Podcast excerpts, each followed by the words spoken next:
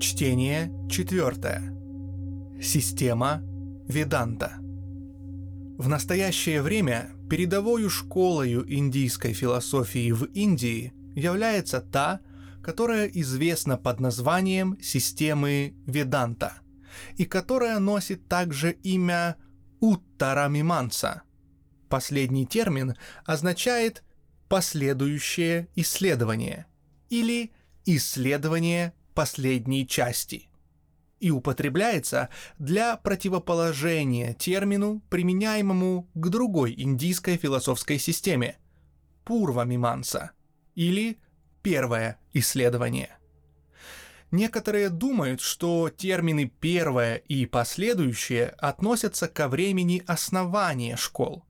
Между тем, как другие предполагают, что первое относится к исследованию первой части вет, занимающейся обрядами и церемониями, а последующее исследование к последней части вет, известных под названием Упанишады – Последнее толкование оправдывается, кажется, самим именем, какое народом упрочено за школой, так как «веданта» значит «последняя из вед». Лучшие авторитеты считают основателем системы Веданта некоего Падараяну, хотя другие сомневаются в этом и приписывают эту честь в Ясе, легендарному индийскому мудрецу и учителю. Время основания школы неизвестно, но считают ее древнее буддизма и относят ко времени основания системы Санкхья, то есть к 700 году до Рождества Христова.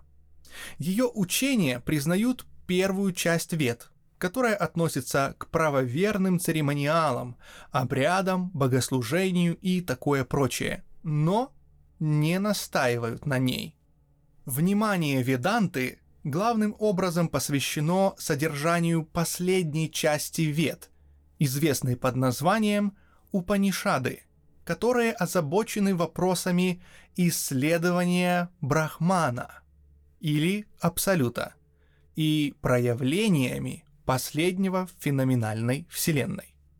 Веданта, очевидно, появилась или скорее постепенно развилась в ответ на требования философских умов Индии, желавших сгруппирования или научной классификации той части общей философской системы, которая имела дело с единым и его отношением ко многим, предпочтительно перед церковными церемониалами, обрядами и религиозными догматами – которые занимают такое видное место в первой части вет.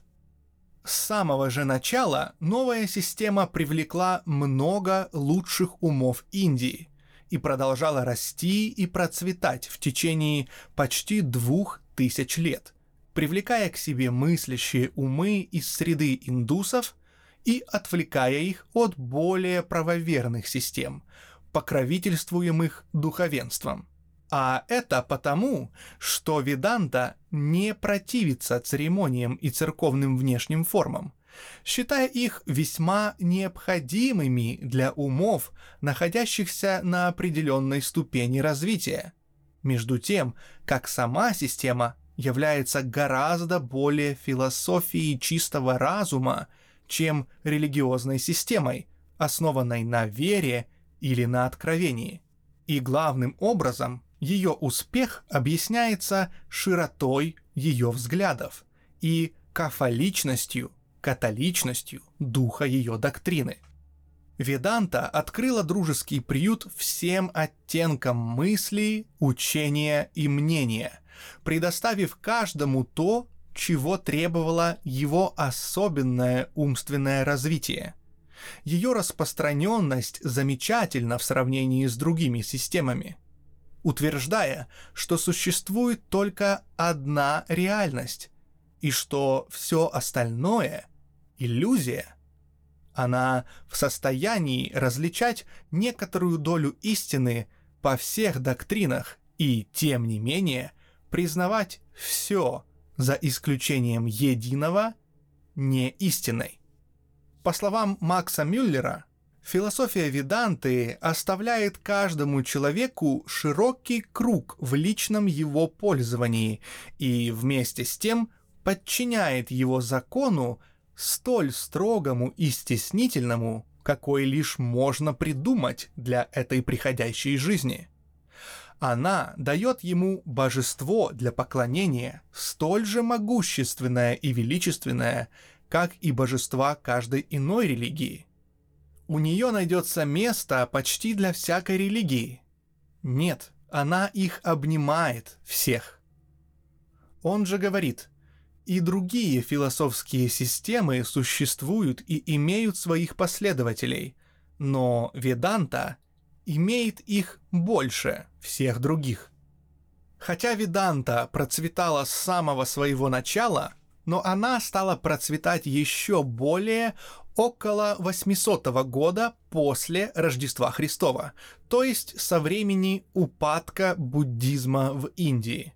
Буддизм изгнал из умов индийского народа много древних правоверных догматов. Однако его доктрина отрицания и идея о «ничто» не удовлетворила стремление народа, всегда тяготевшего к духовным идеалам – Возврат к старым формам был невозможен. Но и новая, черствая доктрина Гаутамы Будды не удовлетворяла, хотя и подвергалась испытанию слишком тысячу лет. Тогда, в ответ на эту потребность духа, Последователи Веданты начали пропаганду, вооружившись терпимостью при определенной широте взгляда, чем всегда отличались индийские учителя, которые охотно допускали истину во взглядах своих оппонентов, но в то же время настаивали на признании еще большей истины в своих собственных взглядах. И вот в это время Виданта с ее широтой взглядов и готовностью принять в свое лоно чужих, не требуя, чтобы они непременно отказались от своих предвзятых и возлюбленных идей, апеллировала к народу Индии.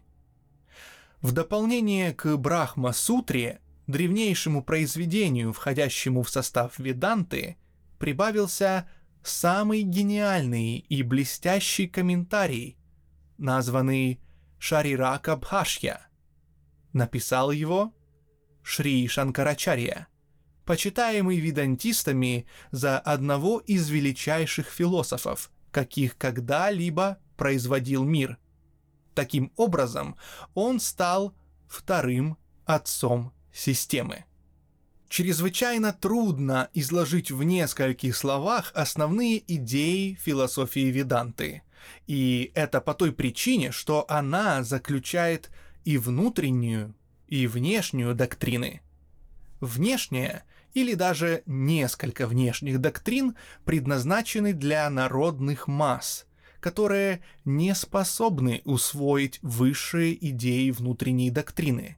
Последняя же доступна лишь для тех, кому редко встречающиеся философские способности дают возможность схватить смысл абсолютного идеализма внутренних учений.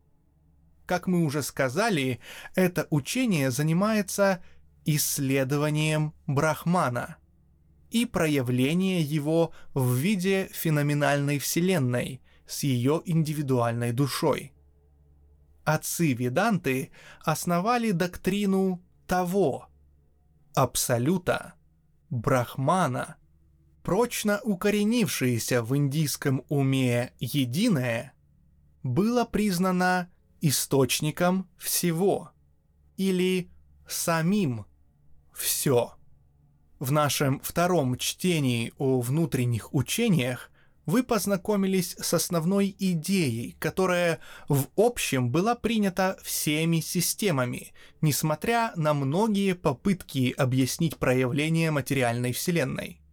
В общем, правоверные просто принимали за догмат, что то или Брахман проявил или излучил Вселенную и индивидуальные души и не пытались установить, каким образом совершилось это преобразование. каким образом один стал многим. Было признано, что Вселенная должна была произойти из субстанции бесконечного и вечного брахмана, так как индийский ум никогда не допустил бы, чтобы что-либо могло произойти из ничего. Но именно каким образом эта перемена произошла, оставалось под сомнением. Многие школы учили, что Брахман некоторым образом разделился на индивидуальные души и материальную вселенную. Хотя в этом случае представлялось затруднение. Как согласовать это с основной идеей, что Брахман неделим? Самой большой благосклонностью пользовалась идея, сравнивающая эманацию с излучением света от Солнца, с ароматом, распространяющимся от цветка и такое прочее. Капила в своей философии Сангхья приводит двойственный аспект проявления, а именно, первое – бесчисленные индивидуальные души или пуруши, и второе – прокрити или природа, дававшая сырой материал, в котором пуруши запутывались и в который внедрялись. Но все это, в общем, идея о двойственном, или, по крайней мере, двойной аспект одного и многих. Вот в этом отношении ведантисты и выступили с концепцией идеализма, по которому принималось, что лишь один был единственной реальностью, и что, следовательно, все иное, кажущееся нам существующим, есть иллюзия или проявление одного во многом – без действительного разделения одного на части. Эта иллюзорная вселенная обязана своим происхождением авидии или невежеству, вызываемому майей или иллюзорной внешностью.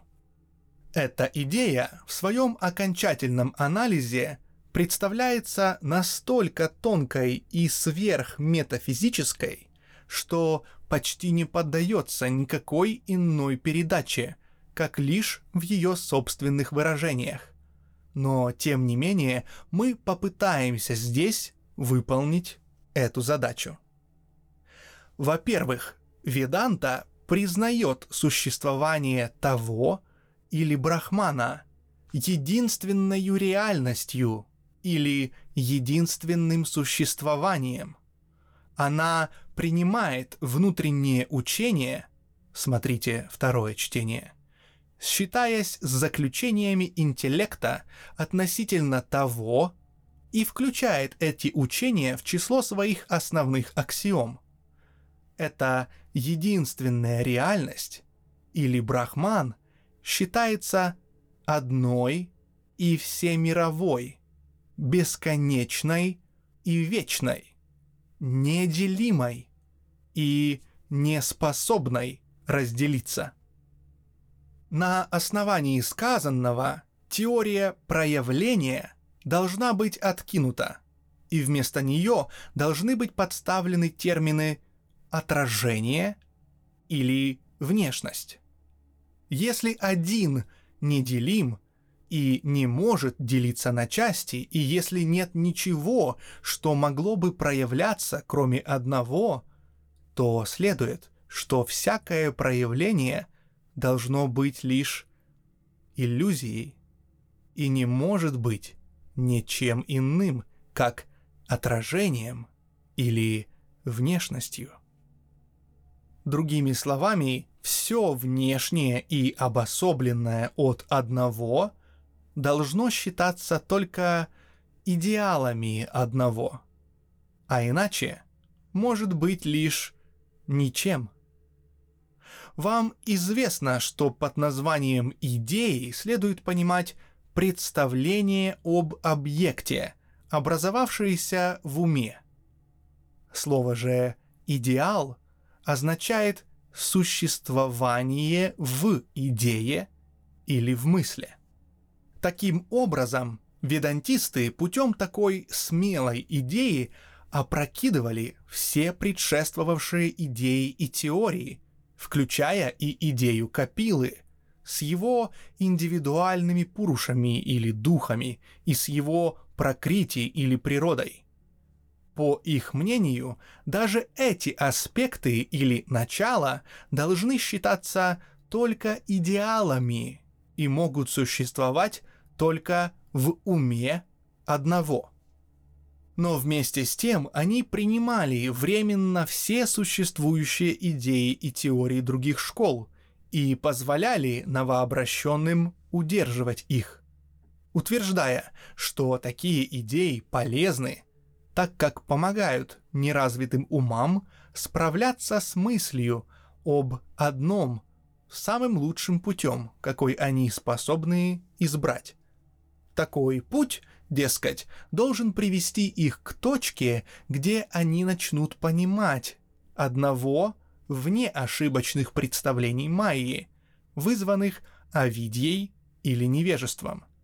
И так, в конце концов, мы видим, что усилия учителей Веданты должны быть направлены к выяснению природы и характерных свойств той злосчастной Майи, которая столь искажает истину, что последняя становится неузнаваемой, которая заставляет принимать кусок веревки, брошенный на землю, за змею и возбуждает весь тот страх и ужас, какие вызвала бы действительная змея.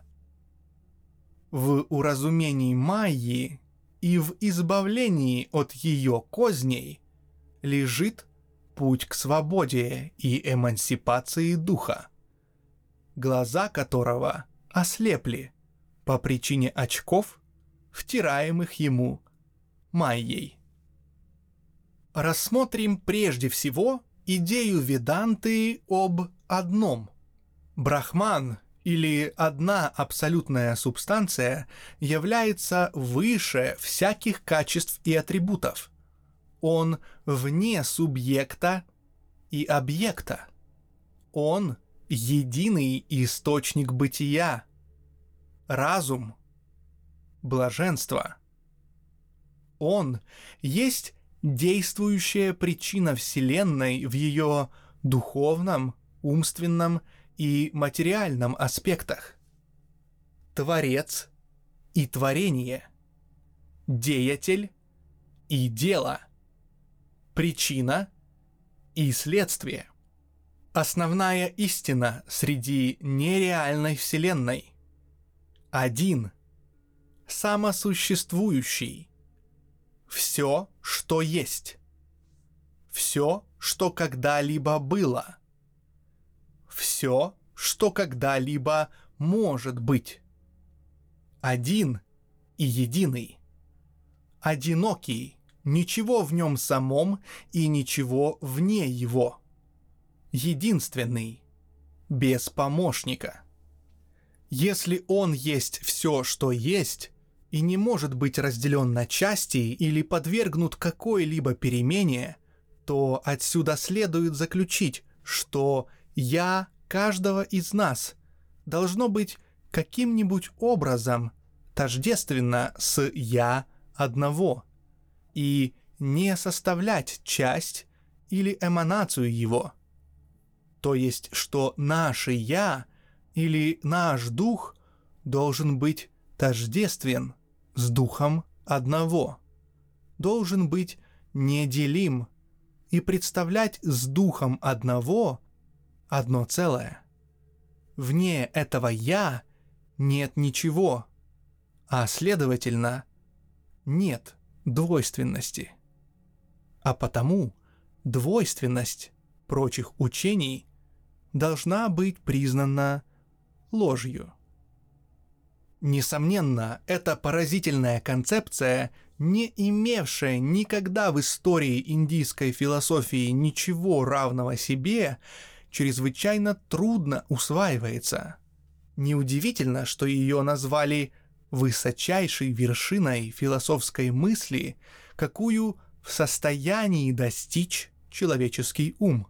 Или, как выразился Шлегель, даже самая возвышенная философия европейцев, идеализм разума, выдвинутый греческими философами, кажется в сравнении с обильным светом и силой восточного идеализма какой-то маленькой прометеевой искрой, слабой, дрожащей и всегда готовой погаснуть среди целого наводнения, божественного сияния полуденного солнца. А вот еще отзыв Макса Мюллера. Веданте принадлежит особое, единственное место между системами философии всего мира. Возвысив самость человека или истинную природу эго, Веданта связывает его с сущностью божества, которая, безусловно, непорочна, совершенна, бессмертна, неизменяема и одно. Ни один философ, ни даже Платон, Спиноза, Кант, Гегель или Шопенгауэр не достигли такой высоты философской мысли. Ни один из философов, не исключая Гераклита, Платона, Канта или Гегеля, не отважился воздвигнуть такой высокий монумент, на вершине которого уже не страшны ни бури, ни молнии. Камень следует там за камнем в строгой последовательности после того, как однажды первый шаг был сделан. После того, как однажды ясно было усмотрено, что вначале мог быть только один, подобно тому, как и в конце будет только один. Назовем ли его Атманом или Брахманом? Ученик, впервые знакомящийся с учением Веданты и взбирающийся по узенькой тропинке логики к высочайшей вершине философской мысли, чувствует, что задыхается в тонкой разреженной атмосфере этой возвышенной области и ощущает свежесть горного воздуха, пронизывающего все его существо. Когда же он вскарабкивается на высочайшую из вершин и бросит испуганный взгляд на низшие вершины, на долины и пропасти, расстилающиеся далеко внизу, он начинает задумываться, будет ли он в состоянии спуститься опять к подножию гор. Но оставим образные выражения.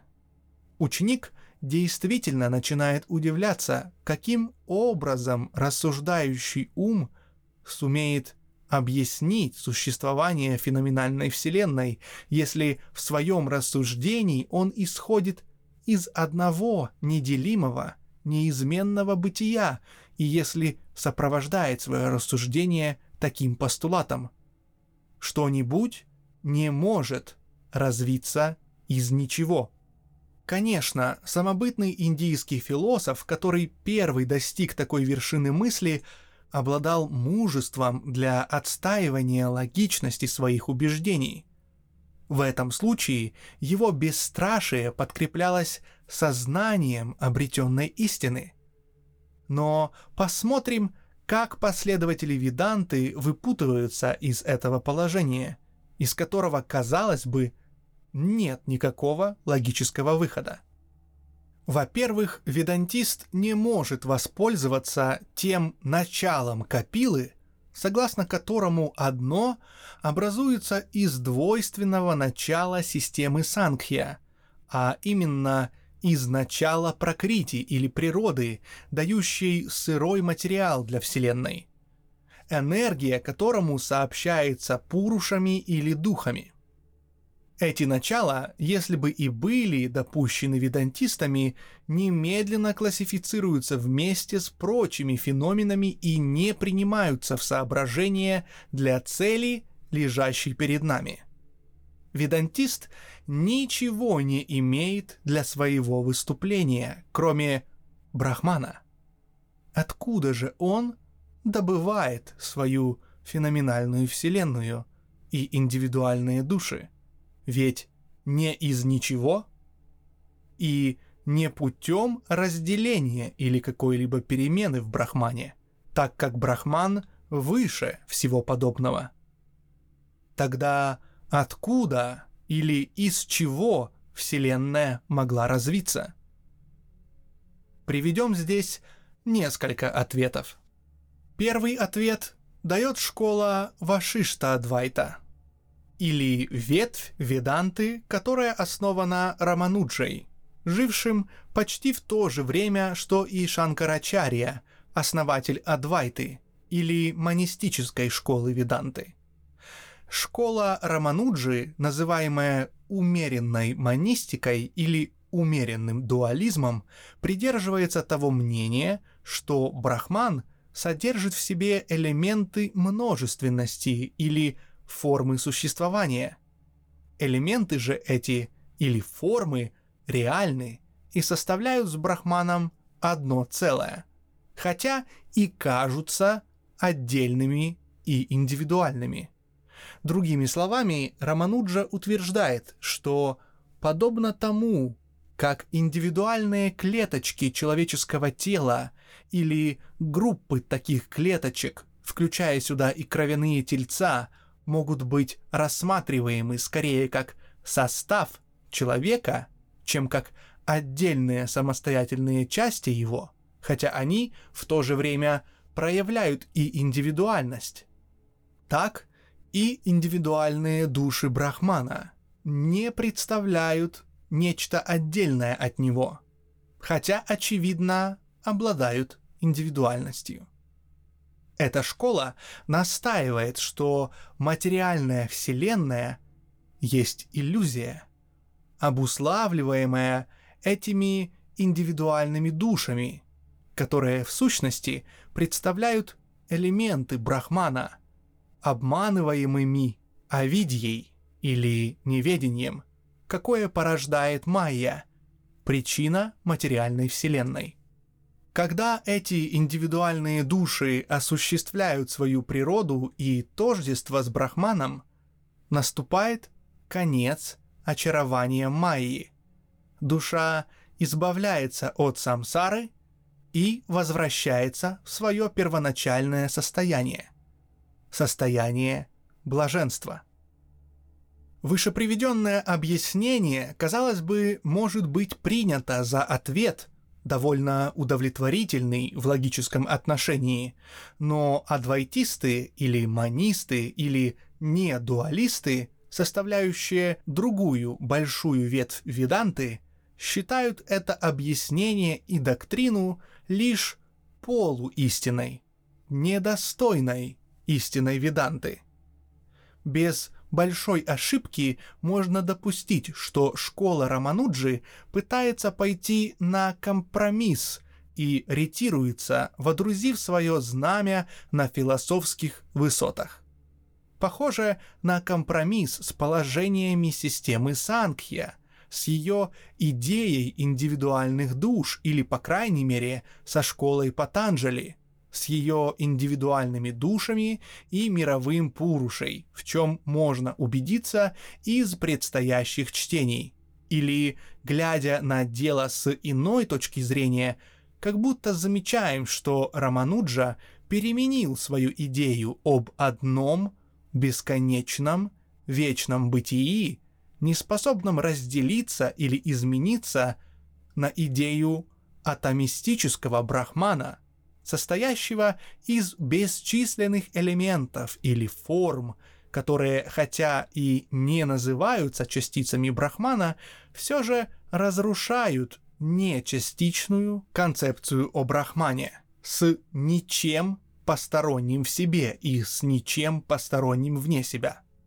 Во всяком случае, нет сомнения в том, что Рамануджа отступил от своих первоначальных положений и что он или побоялся довести эти положения до логических заключений, или опасался, что народ не будет в состоянии схватить смысл крайних его положений. Эта последняя идея кажется отчасти правильна, так как многие индусы, остающиеся верными учению Веданты, не в состоянии понять крайних идеалистических положений адвайтистской школы Шанкарачарии и предпочитают смягченный манизм школы Вашишта Двайта Рамануджи. Хотя в сущности верно, что как будто существуют две школы Веданты, причем каждая из них одинаково имеет права на это имя. Тем не менее верно и то, что непредубежденные философы как в Индии, так и на Западе признают лишь в Адвайте истинную веданту, то есть веданту, в которой мысль и аргументация логически проводятся от посылок к заключению, так как только в Адвайте крайние логические следствия допускаются без страха и без компромиссов школа Вашишта Двайта кажется более родственной с какой-нибудь из школ Сангхья или йоги, чем с ее товарищем, ведантистской школой. Вскоре мы рассмотрим школу Адвайта как представительницу первоначальной доктрины Веданты, доведенную до ее логических и естественных заключений, с уверенностью, что факты оправдывают такой взгляд на нее.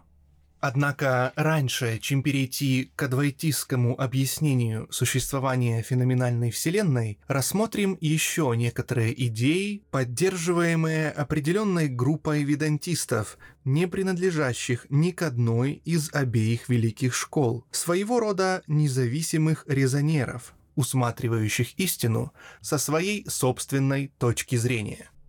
Эти независимые ведантисты придерживаются некоторой идеи, приближающейся к идее проявления, но не в полном его объеме, а, так сказать, к идее кажущегося проявления. Их взгляды главным образом выражаются символами и сравнениями. Например, одни из них уподобляют Брахмана и индивидуальные души искрам, поднимающимся в пылающем огне и падающим в него обратно – но всегда остающимися в области горячих волн пламени и, следовательно, не отделяющимися от него, как бы нам ни могло казаться иначе.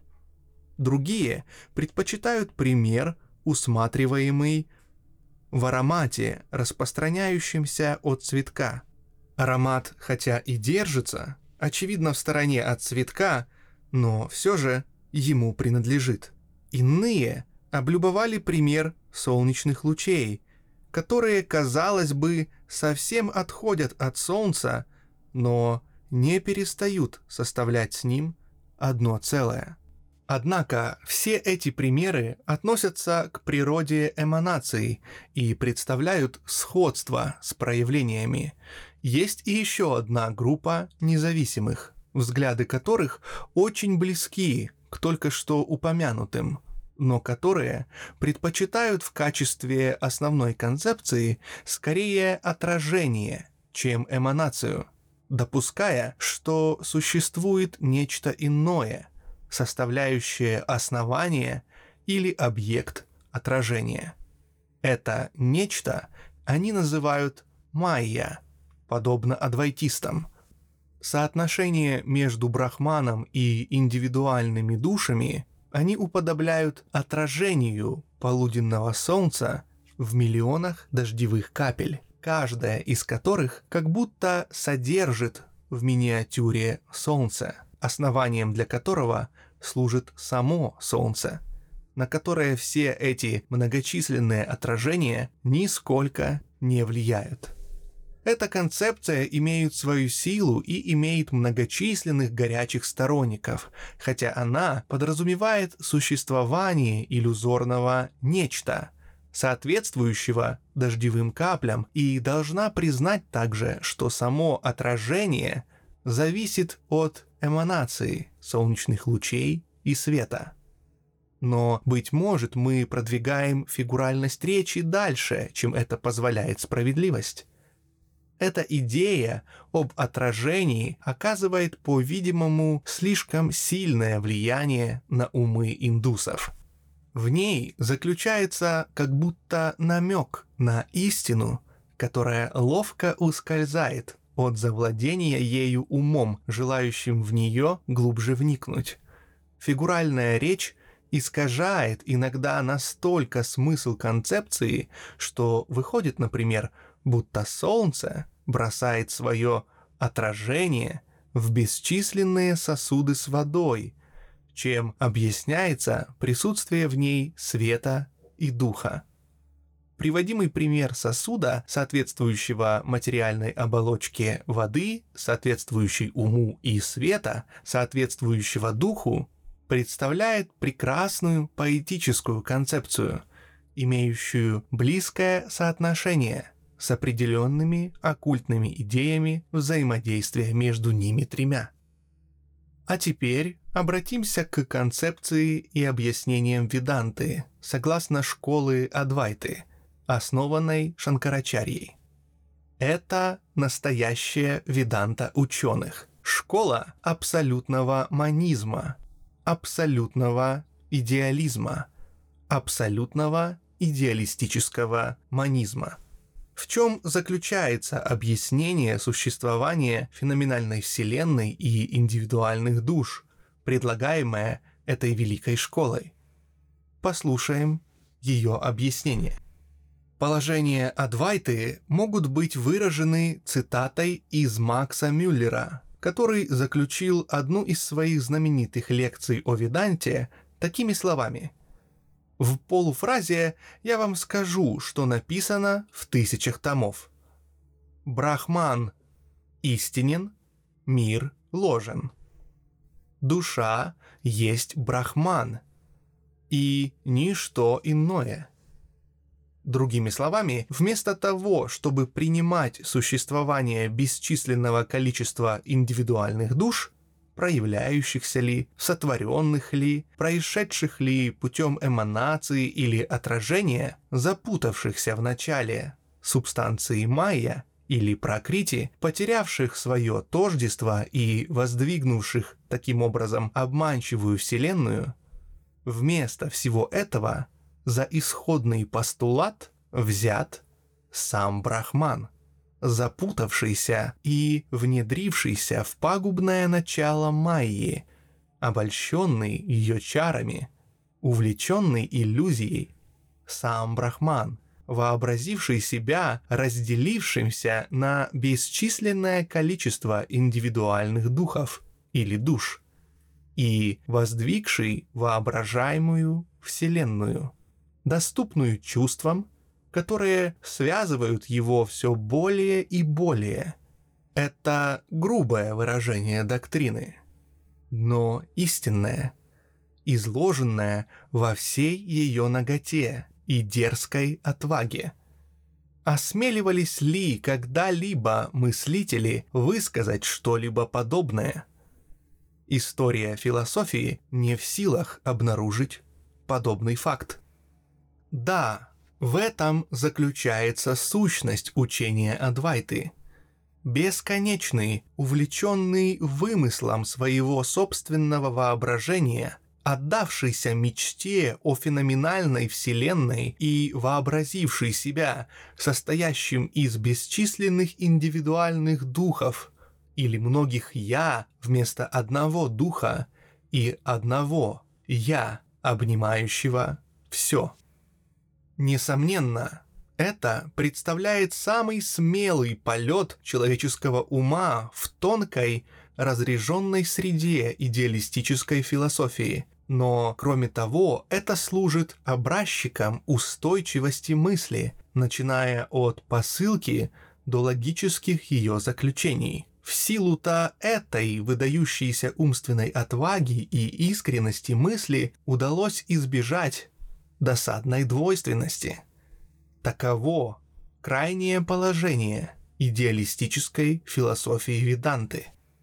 Так как Брахман есть единственная реальность, неделимая, неизменная и одинокая, то следует, что феноменальное проявление самсары и сопровождающей ее материальной вселенной есть лишь призрачная фикция, вымысел, вымысел воображения или сновидения самого Брахмана. За первой стадией фантазии Брахмана, заключающейся в иллюзорном разделении его на части, следует иллюзия ощущения Вселенной, испытываемая душами, которые сами являются лишь иллюзорной функцией в уме Брахмана. Это сам Брахман видит себя отраженным в каплях воды или в сосудах с водою или в майе и воображает, что он стал многим вместо одного. Это сам Брахман смотрит на себя сквозь бесчисленные глаза индивидуальных отражений его самого. Индивидуальные души упорствуют в своем иллюзорном и мнимом отражении или подобии, пока цепи самсары приковывают их внимание. Тем не менее, они не перестают оставаться самим брахманом. Во всех организмах и формах, образовавшихся таким образом, этот обольщенный брахман, проявляя столь бесчисленные отражения и подобия самого себя, действует, чувствует и играет разнообразнейшую роль на фоне майи, отождествляя себя с бесчисленными видами свойств, существующих исключительно лишь в его воображении или в его грезах. Только путем познания этого единства, этой истины, каждая душа, одна вслед за другой, может избежать майи и пробудиться от сновидений самсары. Только благодаря знанию может душа избавиться от уединения и возвратиться к сознанию своего реального «я». Адвайтисты признают не все основные концепции о том или о брахмане. В действительности они отвергают все концепции, покушающиеся приписать разные атрибуты или качества тому, который выше всяких атрибутов. Они отказываются рассматривать его как абсолютную сущность субстанции или как абсолютную сущность движения в покое, или как сущность абсолютного закона в самом себе. Они отметают все это в сторону и, претендуя подняться выше первоначального источника, их философской мысли устанавливают в качестве постулата того, Брахмана как бытие чистого абсолютного разума, которое может быть рассматриваемо как сад чит ананда или абсолютное существование, знание, блаженство. Они принимают, что обманчивая майя, которую, наконец, мы скоро рассмотрим, есть нечто более, чем индивидуальное неведение душ. Она является тенью реальности. Она пользуется вечной продолжительностью, космической протяженностью и громадным значением. Происхождение Майи покрыто мраком и тайной. Но хотя она в действительности и не вечна, и нереальна, так как исчезает в течение ночи Брахмы и появляется вновь только тогда, когда творческая деятельность опять возобновляется – тем не менее, она представляет нечто более простого проявления. Действительно, хотя сама в себе она и нереальна, но можно сказать, что существует нечто в самом Брахмане, что неизбежно производит ее, и что в самом деле реально. что скрытая возможность и потенциальность майи, так сказать, присущи Брахману. Эта майя считается материальной причиной мира, подобно тому, как в Сангхья считается такой причиной прокрити. Но майя не принимается за нечто, подобно прокрити. Она лишь просто тень, отбрасываемая этим нечто. Однако адвайтисты не учат, как это делают буддисты, будто феноменальная жизнь и Вселенная есть ничто. Они рассматривают Вселенную как иллюзорную внешность некоторой реальности, кажущийся вид которой, хотя и не реален, но для практических целей он должен приниматься за реальный, что нисколько не стоит в противоречии со здравым смыслом. По этому вопросу Макс Мюллер выразился таким образом. Последователь Веданты полагает, что для всех практических целей феноменальный мир должен считаться реальным как в субъективном, так и в объективном отношениях. Он настолько же реален для обыкновенных умов, насколько может лишь им быть. Это не пустота, как утверждает буддизм. Таким образом, философия Веданты оставляет каждому человеку широкий круг для его личного реального пользования и вместе с тем подчиняет его закону столь строгому и стеснительному, какой лишь можно придумать для этой приходящей жизни – и это становится понятным, когда вы принимаете во внимание, что даже в воображении или в сновидениях Брахмана должен быть элемент действительности. Самсара не есть, безусловно, фикция, хотя и иллюзорно. Феномены указывают только на иллюзорную внешность скрытой за ними реальности. Сновидения истинны – пока они продолжаются, говорит поэт. Следовательно, феноменальная Вселенная может быть рассматриваема как истинная, пока истинно неизвестно. Когда Брахман просыпается, Вселенная исчезает. Души узнают, что они составляют единого. Вселенная и души не поглощаются Брахманом, но Брахман пробуждается, и феноменальная внешность блекнет и исчезает. Как исчезают ночные сновидения или мечты в часы бодрствования. По идее Адвайты, Брахман есть реальная причина Вселенной, потому что в последней все берет от него свое начало – он является также и действующей причиной, потому что процессы, отправляемые Майей, которые родственны процессам в прокритии по системе Сангхья, зависят от близости и существования Брахмана. Майя не обладает никакой собственной энергией, но действует в силу энергии Брахмана, воспроизводимой в Майе по индукции – подобно тому, как действует магнит, вызывая магнитные свойства в частицах стали. Таким образом, майя, хотя инертна сама по себе, становится активной вследствие своей близости к брахману.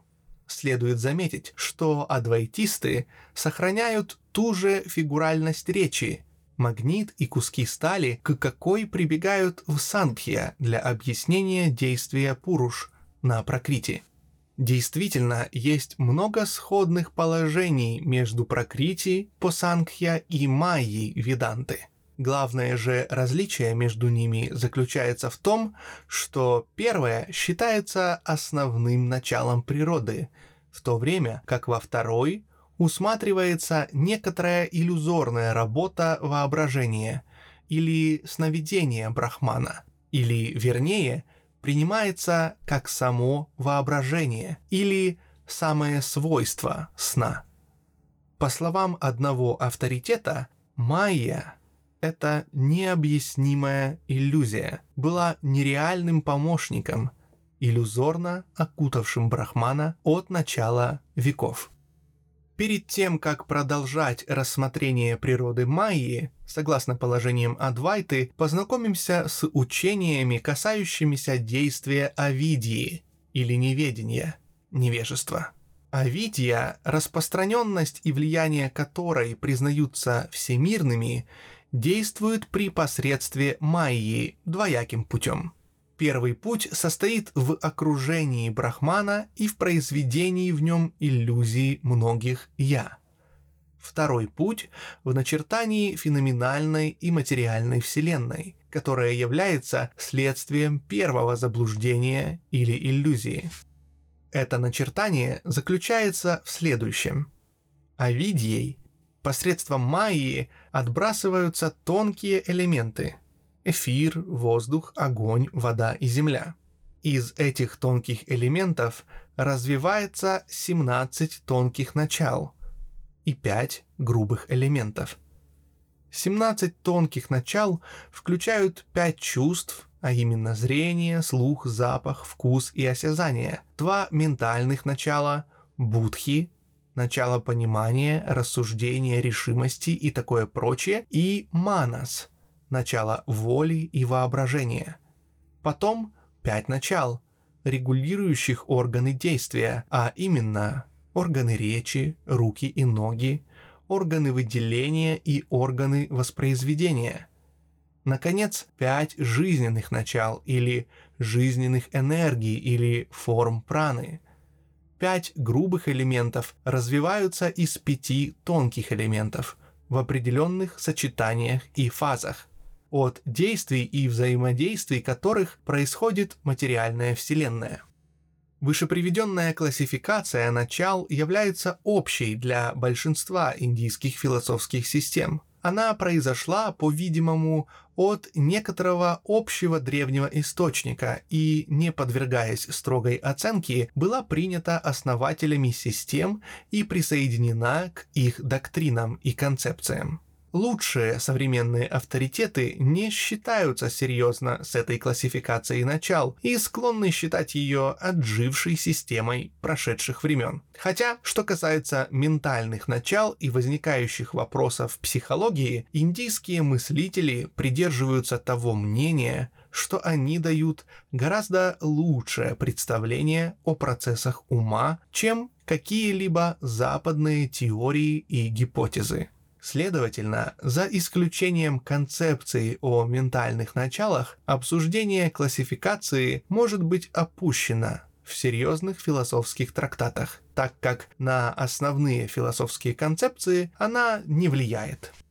Веданта принимает господствующую индийскую концепцию об особых началах или оболочках индивидуальной души, которые могут быть определены таким образом – Первое – рупа или физическое тело. Второе – джива или прана или жизненная сила. Третье – линга шарира или астральное тело или эфирный двойник. Четвертое – камарупа или животная душа. Пятое – манас или человеческая душа. Шестое – будхи или духовная душа. Седьмое – атман или дух – Последние три начала составляют воплощающуюся душу. Первые же четыре разлагаются со смертью физического тела или вскоре после его смерти. Эта классификация принята различными системами индийской философии. Изучившие же нашу собственную систему найдут, что и наша классификация семи начал тоже согласуется с ней. Смотрите наши 14 чтений о философии йогов. Ведантисты строго придерживаются учений о перевоплощении и о карме, которые составляют часть основной философской и религиозной мысли, характерной для всей арийской расы – для Вашиштадвайты, школы Рамануджи, самсара или цикл существований и карма подразумевают развитие и приближение души сквозь туманы Авидии и Майи к опознанию самой себя в качестве элемента в природе единого. Но для школы Адвайты, Шанкарачарии, самсара со свойственными ей перевоплощениями и карма – представляют лишь часть всеобщей иллюзии, и обе исчезают. Коль скоро душа сознает тот факт, что она не есть индивидуальная сущность, а только искаженное отражение или призрак самого Брахмана, созданный им в его воображении или в мечте.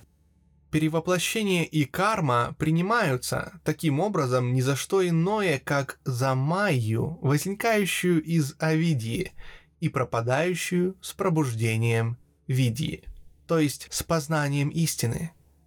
Видия осведомляет душу о том, что она есть брахман, и побуждает ее стряхнуть с себя сновидение самсары. Причем майя блекнет и пропадает, подобно утреннему туману в присутствии лучей солнца. Но, как мы сказали, доктрина принимает, что для практических целей самсара реальна, а потому перевоплощение и карма есть факты, с которыми надо считаться, так как пока спящий не проснется, мир опыта реален для души, и законы самсары стоят в неприкосновенности и в полном ходу. Только когда человек становится брахманом, кармические законы перестают управлять им. В конце концов, говорит адвайтист, если бы уже ничего не подлежало ни перевоплощению, ни карме, то повторное рождение, смерть и карма были бы не более как проявлением самой майи, то есть механизмом сна. Итак, Адвайта в своем неуклонном положительном учении, признавая истинность перевоплощения и кармы, все же отрицает их первичную реальность. Между последователями Веданты можно найти много сторонников идеи об Ишваре, личном боге, демиурге или логосе этой доктрине не оказывается никакого сопротивления, несмотря на высокое положение, занимаемое некоторыми сектами Веданты. Под ее всемирной сетью находится достаточно места для всех концепций. Ишвару истолковывают и приводят в согласие с основными учениями, допуская, что когда созидательные процессы начинаются – Брахман, покрытый майей, прежде всего проявляется как Ишвара. И тогда от Ишвары проистекает все остальное, еще недоконченное творение. Таким образом, принимается, что индивидуальная душа тождественна с Ишварой, а Ишвара тождествен с Брахманом. Ишвара представляет полную совокупность разных начал, проявляющихся в индивидуальных формах и единицах феноменальной Вселенной. Ишвара — это мировая душа, заключающая в своей душе всю совокупность трех высших начал души, заключающая в своем теле всю совокупность четырех низших начал.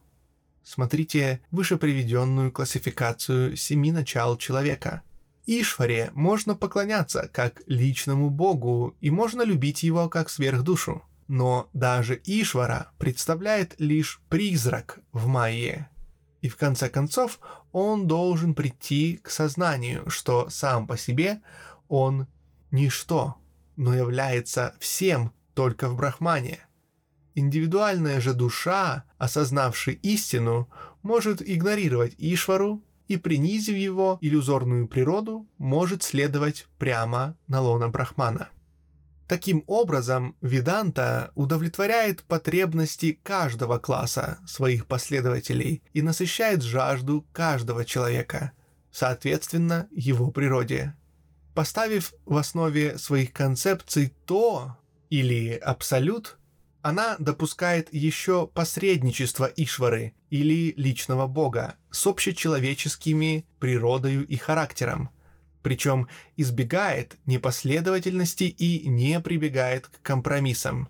Она охотно допускает всякие качества в майе, но ни в чем ином не видит истины, как только в самом Брахмане. В том, или По словам Макса Мюллера, она гласит «Брахман лишь есть истина. Мир — это обман. Душа есть Брахман и ничто иное». С самого начала и до конца Веданта вполне последовательно, логично и защищает вытекающее следствие из ее крайних положений, без колебания, мужественно отказываясь отступить. Это бескомпромиссное проявление философского умозрения в человечестве. А теперь обратимся к этой странной и необъяснимой майе, к этой иллюзии, воображению или мечте, которая покрывает бытие Брахмана, побуждая его воображать суетные вещи и мечтать о странных приключениях. Что такое майя? Мы должны признать, что в этом пункте последователи Адвайты встречаются лицом к лицу со средоточием доводов и упреков, направленных против их системы и доктрины – это их ахиллесова пята, единственный уязвимый пункт, по мнению посторонних мыслителей. Хотя сами они не согласны с этим и утверждают, что доктрина Майи столь же не беззащитна, как и все прочие в их системе. Откуда возникла Майя? Иного источника нет, кроме Брахмана. Почему же он допускает ее. В чем кроется причина Майи? Некоторые из передовых адвайтистских учителей отказываются обсуждать вопрос в этой форме, утверждая, что предполагать необходимость причины или основания для действий Брахмана значило бы допускать, что Брахман подвергался некоторому давлению, чьему-то господствующему, решающему или влияющему на бесконечность. А это явная нелепость. Они говорят, что коль скоро появляется майя, то это должно быть согласно с природой и бытием Брахмана и не противно его воле и желаниям. Если такие относительные термины могут быть допущены в отношении Абсолюта – Следовательно, сам Брахман есть основание, причина или почему Майи. Дальше этого они отказываются идти, утверждая, что эта тайна скрыта в самом Брахмане, и что на этот вопрос возможно ответить не более, чем на вопросы почему, какая причина и какая необходимость существования самого Брахмана. Таким образом, даже передовые адвайтисты признают себя неспособными ни обсуждать, ни ответить на тот великий окончательный вопрос, всегда смущавший лучшие философские умы, бывшие когда-либо в состоянии додуматься до того, что такой вопрос существует, а именно, почему Бог сотворил Вселенную – коль скоро он не был принужден к тому необходимостью или желанием. Коль скоро ничего нельзя было этим достичь. Коль скоро нет ничего, что может быть, чего не существовало бы всегда. Будь Вселенная иллюзией или реальностью, для чего она была создана? Таков был всегда результат человеческих исканий. Таков он и поныне. Таким он останется. Может быть, навсегда, так как никто, кроме самого Бога, Абсолюта, не может ответить с полным знанием на этот вопрос, так как такое полное знание есть сам Бог, или Брахман, или абсолютный интеллект. Это, безусловно, загадка сфинкса. Но отсутствие ответа на этот конечный вопрос не мешает последователю Адвайты размышлять о природе Майи. Некоторые отождествляют Майю с началом природы или с созидательной энергией, которая присуща бытию Брахмана и которую он приводит в действие, желая временно слиться с нею сам. Для некоторых Майя соответствует природе воображения Брахмана. В нее он погружается в мечтаниях, подобно человеку, строящему воздушные замки – для других майя представляется продуктом действительно сонного состояния, при котором сновидения истины, пока они продолжаются, и из которого Брахма пробуждается постепенно, чему понемногу содействует пробуждению каждого отдельного индивидуума. Для иных майя есть умственное мечтательное состояние или раздумье Брахмана – погружаясь в которое он объективирует вселенные и разные условия жизни, подобно тому, как художник объективирует характеры и сцены, созданные его воображением, в виде повестей, поэм, драмы, живописи, скульптуры из его субъективного себя или из внутреннего сознания. Иные еще находят, что Брахман желает выразиться в относительной объективности и в деятельности и пробует сделать это каждый раз заново, по мере того, как убеждается, что это ему не удается, и он вынужден бросить свое предприятие и отказаться от усилий. Но эта последняя идея принадлежит более ведантисту, находящемуся под влиянием буддизма или под влиянием некоторого подобия шопенгауэровской мысли о бессознательном и неразумном абсолюте, тяготеющем к сознанию и принужденном от него отказаться вследствие возникающего с сознанием страдания такая идея не соответствует идеалу и концепциям Веданты, хотя она и выдвигалась некоторыми хорошими учителями. Иным еще казалось, что в Брахмане прежде всего зародились абстрактные идеи о времени, пространстве и законе причинности – трех великих относительных началах. Размышляя об этих трех относительностях, Брахман стал рассматривать себя в связи с ними, как будто сквозь тройные очки мысли. И таким образом возникла Авидия, которая произвела Майю, которая, в свою очередь, произвела феноменальную вселенную и заставила Брахмана считать себя за многое во времени, в пространстве и в законе причинности. Во всех умозрительных индийских теориях, которые, не забывайте, относятся скорее к вопросу «каким образом», чем к вопросу «почему», существует майя. Господствует мысль, что майя должна быть какой-то принадлежностью ума, то есть, что она должна быть чем-то возникающим в уме Брахмана. Если такой относительный термин может быть употреблен – Кроме этой господствующей мысли, еще преобладает такая концепция, что Брахман каким-то таинственным образом увлекся своим собственным вымыслом и внедрился в свои мечты или в творение своего ума. Эти две идеи характеризуют все соображения касательно Майи.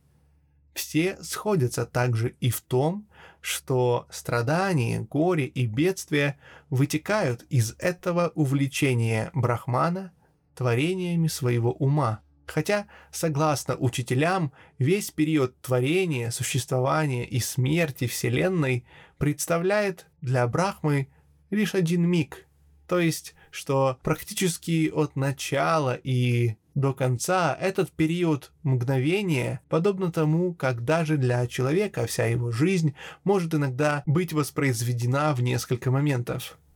Один из величайших индийских учителей рассказывает такую притчу, разъясняющую идею о Брахмане, запутавшемся в своей творческой деятельности – Индра, один из богов, однажды углубился в природу или в прокрити с целью приобрести жизненный опыт, для чего он воплотился в поросенка и потерял великое представление об истинной своей природе. Он валялся в грязи, рос исправно и вырос в большого жирного кабана с большими клыками. Затем он обзавелся свиньей и скоро окружил себя выводком поросят и был очень счастлив своим свиным семейством. Некоторые из богов, видя, что Индра забыл, кто он, и что он поверил в реальность своей свиной природы, старались извлечь его из этого заблуждения и говорили «Очнись, Индра, ты ведь бог!» Но Индра хрюкал лениво «Убирайтесь прочь, не беспокойте меня, я свинья и очень счастлив. Очень мне нужно ваше небо, когда у меня вдоволь грязи» и есть моя самка с поросятами. Убирайтесь прочь». Но дружественно расположенные к нему его товарищи, боги, желая, чтобы он очнулся, убили сначала его поросят, а потом и его самку. Индра рыдал и проливал слезы, визжал и кусался, и всячески проявлял свою скорбь и ярость. Наконец, в отчаянии боги убили его самого, то есть его свиное тело, как убивают вообще свинью. После чего Индра вышел, освобожденный от своего обольщения, и много смеялся, когда ему рассказывали, какую мечту он возлелеял. Затем он вернулся к своей божественной жизни, но какова была бы печаль Индры, если бы он был принужден достигать возвращения своей свободы путем повторных рождений и кармы, путем самсары, подобно индивидуальным душам на их пути к свободе и независимости.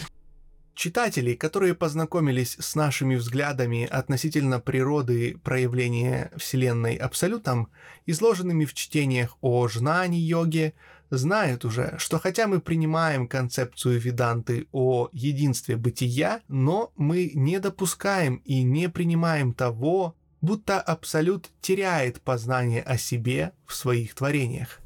Напротив, мы утверждаем, что он сохраняет это познание неприкосновенным. Мы утверждаем, что отражение Абсолюта в каждой индивидуальной душе представляет обитающий в ней дух, ее реальное «я». Кроме того, что природа Вселенной является созданием ума Абсолюта, что Абсолют находит свое отражение в идеях Вселенной и что все существующее во Вселенной есть не что иное, как идеи Абсолюта. Мы утверждаем еще, что все в этой Вселенной является обдуманным и согласным с планами и намерениями Абсолюта, понять которые не в силах человеческий разум – а потому Вселенная не есть результат овидии или неведения со стороны Абсолюта. Такая мысль совершенно не согласуется с основной концепцией о бесконечной премудрости. Мы смотрим на Майю или на Прокрити как на великое созидательное начало, исходящее от Абсолюта. Мы утверждаем, что овидия или неведение принадлежит к феноменальному миру и не существует вовсе в абсолюте, будучи сама продуктом Майи.